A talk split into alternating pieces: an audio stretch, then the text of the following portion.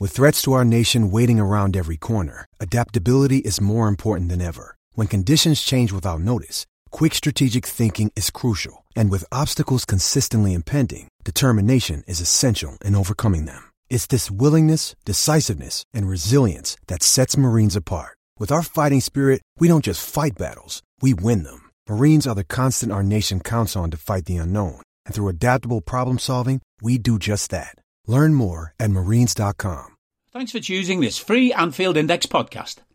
If you'd prefer to listen to this or any of our other shows without adverts, then now's the time to check out Anfield Index Pro. With AI Pro, you can supercharge your entire listening experience. You'll not only get all of our podcasts without the ads, but you'll have them far faster with our Quick Publish feature available exclusively for subscribers. AI Pro also puts you in the heart of our sound studio, with an option to listen to many of our shows live and interact with the podcasters in real time as the shows are recording. Upgrading couldn't be easier. AI Pro is available on all popular podcast platforms, and we have our own apps for Apple and Android. Just head on over to AnfieldIndexPro.com and get started today. Hello and welcome to the Daily Red, your lunchtime catch-up on all things Liverpool FC on a Monday after Liverpool 3, Aston Villa 0 in the Premier League at Anfield.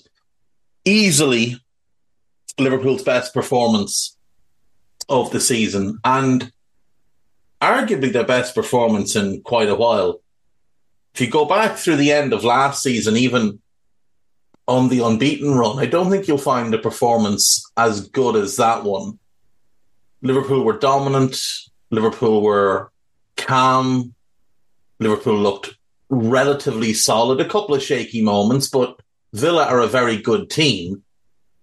And the fact that we limited them to just moments is very, very promising for us. Alisson didn't have a whole lot to do, but what he had to do, he did well and made one really good save from Matty Cash that seems to have flown under the radar a little bit. I've not seen many people talking about it, but it was a really good save from a close-range header. Trent had his best performance of the season by a country mile. He was magnificent, stepping into midfield from right back, spraying passes here, there and everywhere.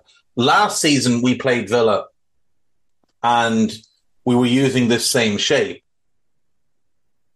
And they managed to nullify Trent because the advantage we'd had before that game was that when Trent would move from right back into midfield, the opposition were leaving their left-sided player wide left, except for Villa, who got Jacob Ramsey to track Trent into central areas, and he was able to disrupt him and keep him off the ball. Yesterday, John McGinn didn't do any of that. He just let Trent go, and Trent was able to run the game from there. Joel Matip had a solid game. He really should have scored. Missed a great-headed chance. Joe Gomez beside him was excellent. Very, very front-footed and aggressive. Slipped once, which let Villa in for a chance, but that was literally the only flaw in Joe's game yesterday is that he slipped once. Aside from that, he was dominant, won his headers, won his challenges, led that back line. And Andy Robertson had easily his best performance of the season as well. His best performance in quite a while, to be truthful. Far better than any performance he put in through the back half of last season. Potentially all of last season. Robertson was really good on Sunday. And he is benefiting at the moment from only playing one game a week. And hopefully we can keep him only playing one game a week and use Costas for any midweek games.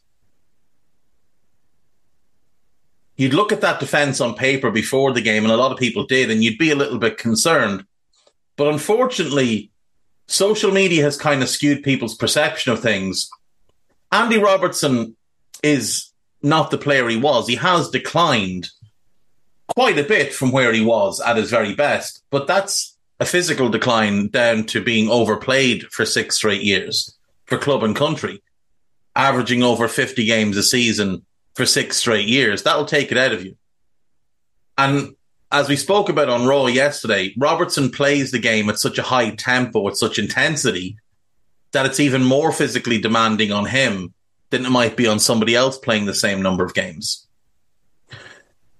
Even though Robertson has declined, he hasn't become crap.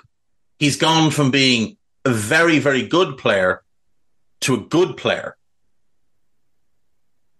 He's still a good player. There's no doubt about it. It's a matter for us now, for Jürgen and Linders and the coaching staff, of managing him through the season and not overplaying him.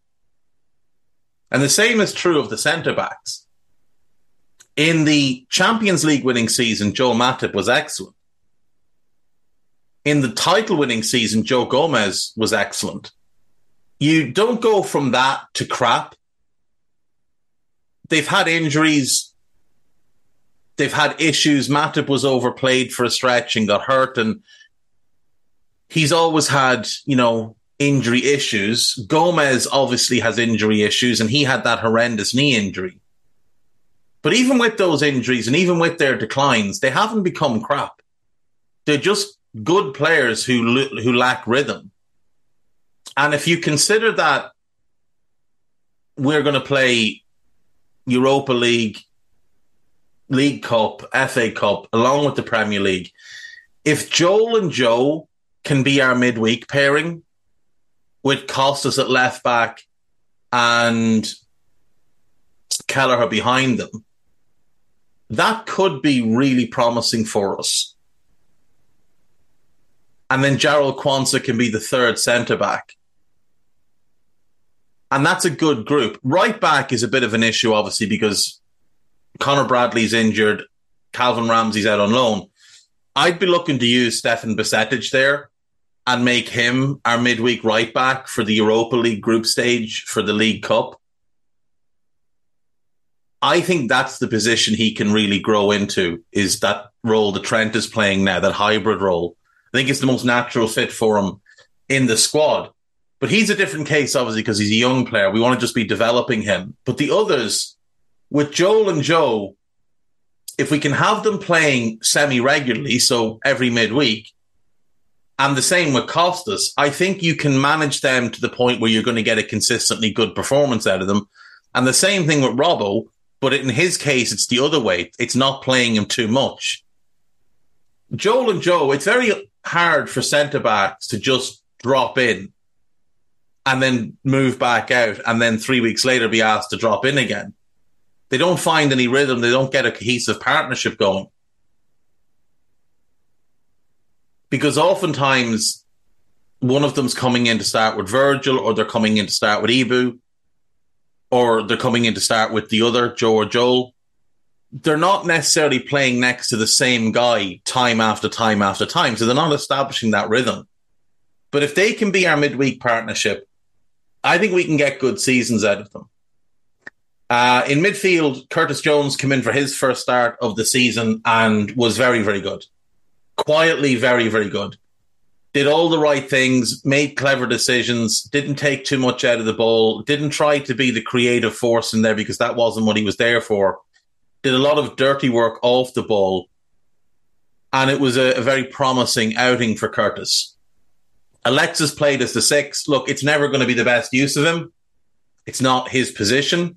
But for now, he's probably the best we have. He's probably the best option we have in that role. And then Dominic just continues to be outrageously good. He is a Salah, Virgil, Alisson level signing for us. He will be a transformational player. He is somebody that will absolutely raise the ceiling of this team. He has been incredible since we signed him.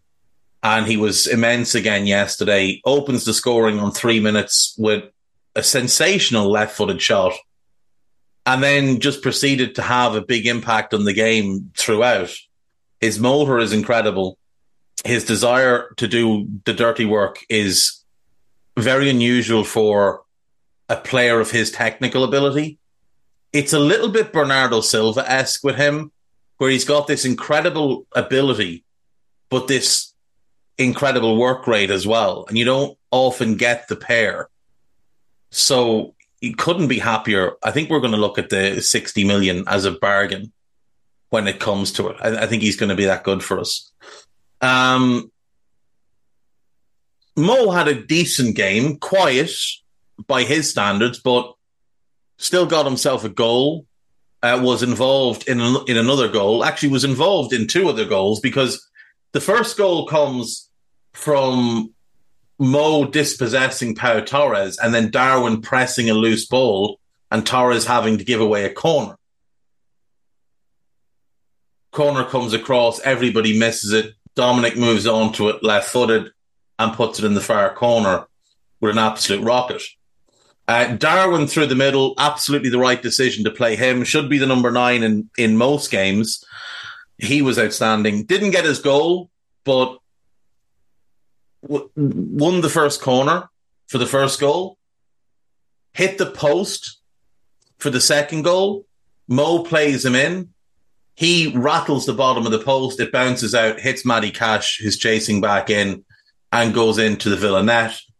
And the third goal is an Andy Robertson corner that Darwin flicks on towards the back post, and Mo taps home from a yard out.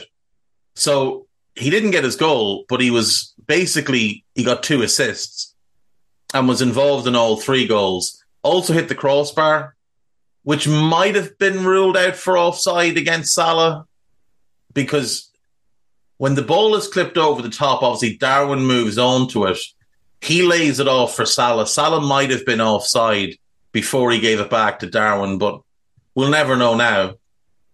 And then he probably should score from Salah's cross. It's kind of in between the height where he could kick it and head it, and he kind of gets caught in two minds, and eventually he heads it. I think if it's a foot lower and he can get his foot to it, he deflects it in. But look, he had a really good game. He contributed massively to us winning the game. And that's all you can really ask. And then Luis Diaz played left wing. And I'd say he was a little bit frustrated because he looked really lively early in the game and we were feeding him a lot and things just weren't coming off for him. But it was a promising display nonetheless. Endo came on late to see the game out and did what was required. Cody came on for Darwin, was pretty quiet, wasn't really involved a whole lot. Diogo Jota came on for Luis Diaz, and I don't really know how to describe that performance, being completely honest with you. He was dreadful. He was genuinely dreadful. He looked like he was drunk. He genuinely played like he was drunk. He couldn't do anything right, but it made absolutely no difference in the end. And Harvey Elliott came on for Curtis Jones, and it was yet another good cameo off the bench for Harvey. Busy, involved, keeping the ball moving, all very positive.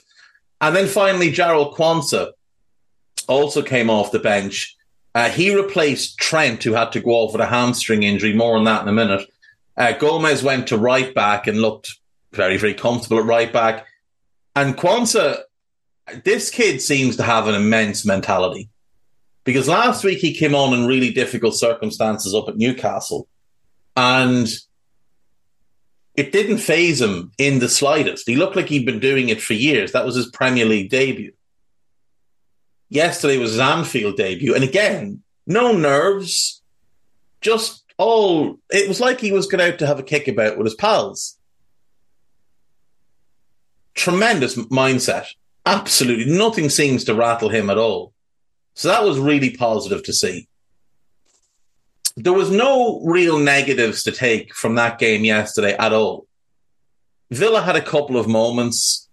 There was one moment where Diaby did well getting himself into our box. Leon Bailey caused Robbo a couple of problems very early after coming on, but then Robbo got a handle on him, and after that we didn't see Bailey again.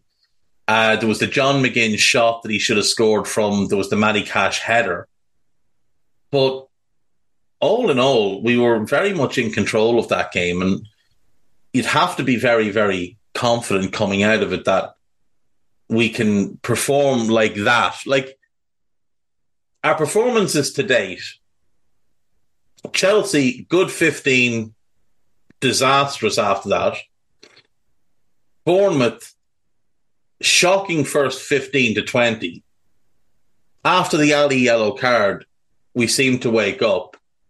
And we were good, but a little bit sloppy after that. And then we had a man sent off and we had to see the game out. Newcastle is a car crash of a game from all angles. And thankfully, Darwin won us that one. But none of those games are what you'd want to be repeated. You wouldn't want any of that happening again. This, on the other hand, this is something you want happening again. And this type of performance is sustainable. This type of performance is very, very sustainable. And that's a good Villa team. Martinez is one of the best keepers in the league. Cons is a good defender. Torres is a good defender. Kamara and Luis are among the best pairings in midfield in the league. Diaby and Watkins are very, very dangerous. Them not having Jacob Ramsey was a big plus for us. But, I mean, they brought on Tielemans, they brought on Zaniolo, they brought on Duran. None of them really made any kind of impact on the game. Like, none of them made an impact. Leon Bailey played... 45 minutes having come on for Diego Carlos and was then taken off on 65 because he couldn't impact the game.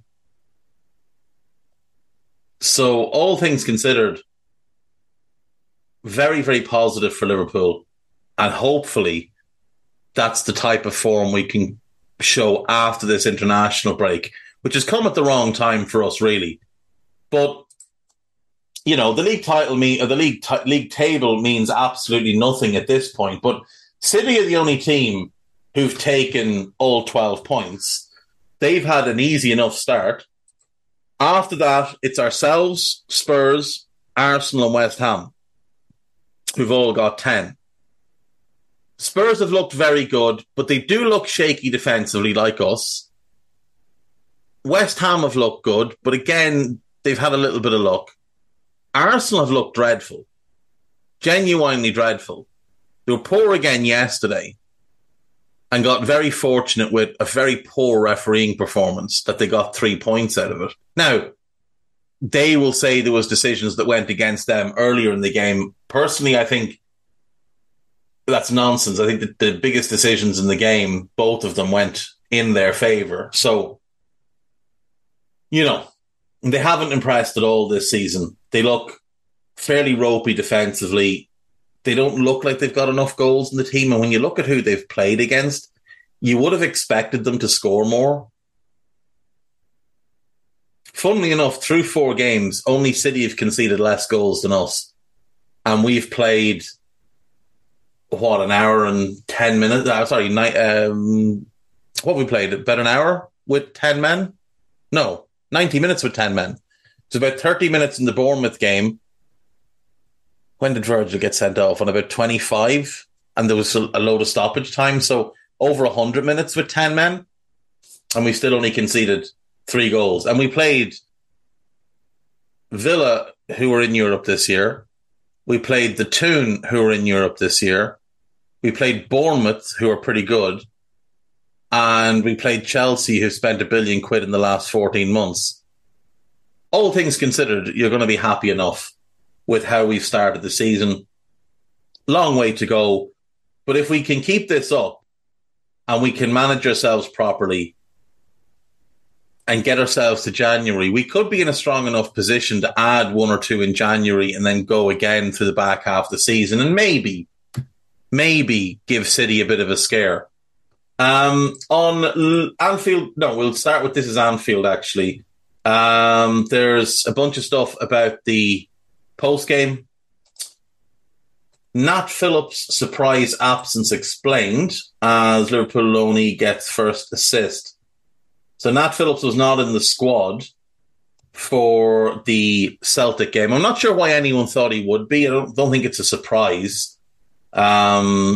He wasn't going to go up and just be launched into an old firm, even with Celtic having so many defensive issues, which is why they moved for Nat in the end.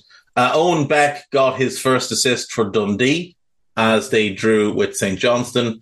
Fabio Carvalho was an unused sub for RB Leipzig as they ran out 3-0 winners away to Union Berlin. Sepp Vandenberg played 90 minutes for Mainz. They got hammered by Werder Bremen. Naby Keita did not play because he's still out injured. Harvey Davies, Luke Hewitson and Adam Lewis all featured during their weekend games. Anderson Arroyo, James Baloghizzi and Dominic Crness came off the bench. Billy Cometio, James Norris, Lucas Stevenson and Jakub Orzynski all missed out on their games. Obviously, Calvin Ramsey and Reece Williams are currently out injured, and Tyler Morton was not available to play for Hull because his deadline day switch was too late. Yeah, I mean, all things considered, the loanees have had a decent enough weekend. What else do we have here? Ibu has been withdrawn from the France squad with his injury. My hope is that Trent is withdrawn from the England squad. I can't see how he could go with England. Klopp has said it's a hamstring injury. He's going to have a scan. So the hope is that it's just one of those kind of small injuries that the club are going to make seem a little bit more serious than it is, so he can't go away with England. Positive news with Ryan Gravenberch. He's He's decided to withdraw from Netherlands duty to focus on Liverpool. So that's very, very positive. He was called up for the Netherlands under-21 squad, but he has decided to stick around and get to work. So that's very, very positive. Szoboszlai reveals first LFC goal was product of training routine. Jurgen Klopp hails exceptional centre-backs, and he's very pleased for Joe Gomez. Okay, that's all we have there. On Liverpool.com, no dreams to be sold, hopefully. Real Madrid can aid Liverpool via 189 million Kylian Mbappe. This is nonsensical. So there's two parts to this article. Number one is apparently Barcelona are upset at Manchester City because City made an approach for one or two of Barca's young players. And apparently that's going to help Liverpool sign Balde, the left-back. Seems nonsensical to me. And apparently Real Madrid going for Erling Haaland is Liverpool news. So, yeah, you have that. Liverpool duo emulates Steven Gerrard and Fernando Torres as Jurgen Klopp given future glimpse. Obviously, Dominic and Darwin. It's really exciting what those two could become together. Jurgen Klopp has perfect Gini Wijnaldum upgrade. I assume it's Ryan Gravenberch. This is both unfair to him and a little bit disrespectful to Gini as well. To be an upgrade on Gini, you're going to have an unreal run at the club. And also, they couldn't be much more different. Now, maybe it's Alexis that they're talking about, but again, it's actually Alexis, not Ryan. Again, it's a nonsensical comparison that people need to stop with. Liverpool has heeded Mauricio Pochettino. Jesus Christ, who cares? Best Jurgen Klopp playmaker ready to explode as Liverpool can line up January transfer next. Okay. What Mohamed Salah told Liverpool teammates. Mohamed Salah didn't tell Liverpool teammates anyway. This is just based on the comments of Dominic post-match saying that, Mo wanted to stay, players wanted Mo to stay, yada, yada. Roy Keane agrees with Gary Neville. They were just both talking about how good Liverpool have been or how good they were against Villa and the fact that they've made a good start, taking 10 points. There's another piece about Erling Haaland for some reason. There's a piece about another player who doesn't play for us. Jurgen Klopp can overthink like Pep Guardiola now as Liverpool weapon beats even Man City. Okay, piece about Ryan. There's a piece about Kubo. Liverpool should consider transfer from Martin Odegaard for wonderkid on Martin Odegaard path as Mohamed Salah heir. No. Frankly, no. What is this now? So this is just one of the writers suggesting that Hincapié in a a midfielder should be targeted in January. These are things we already knew. On to AnfieldIndex.com. Should Liverpool sell Salah for 200 million? Well, at this point, the answer is clearly no. Why Gravenberch's move could haunt Bayern Munich. There's a piece from the post-match Raw, which you should give a listen to. There is a piece about Joe Gomez and another piece about Salah. Podcast-wise, there's actually quite a lot. So there is a Media Matters. Dave Davis spoke to Michael Statham on Ryan Gravenberch. There is a rival recon from before the game. If you haven't heard it, it's worth a listen. There is Red Alert August, Dave Davis and Mark Evans. Trev Downey and Dave Davis did a transfer window shutting kind of pod. And there is Post-Match Raw, which is Trev, myself and Harry. And it's a good one as well. So make sure you give all of those a listen. Make sure you read what's there. And if you just happen to find your way into the comment section of Liverpool.com, can you just ask them to stop writing articles about players that play for other clubs and trying to make the most tenuous links possible? Because it's really fucking annoying. Right, that's me. I will speak to you all tomorrow. Bye-bye. We hope you enjoyed listening to this Anfield Index show. Please be sure to subscribe to our channel so future podcasts find their way to your device automatically. There's nothing quite like fan engagement, and we'd love to know what you think of anything discussed on this show. The best way to get in touch is over on our free Discord community, where both podcasters and listeners debate the hottest LFC topics 24/7. Sign up free now at AnfieldIndex.com/Discord. You won't regret it. You can also follow us on Twitter at Anfield Index and find us on Facebook by searching for Anfield Index. Oh, and before you go, we'd love it if you could leave us a 5-star review on your favourite podcast app. It only takes a couple of seconds, and it means the world to the people who create these free shows. Sports Social Podcast Network.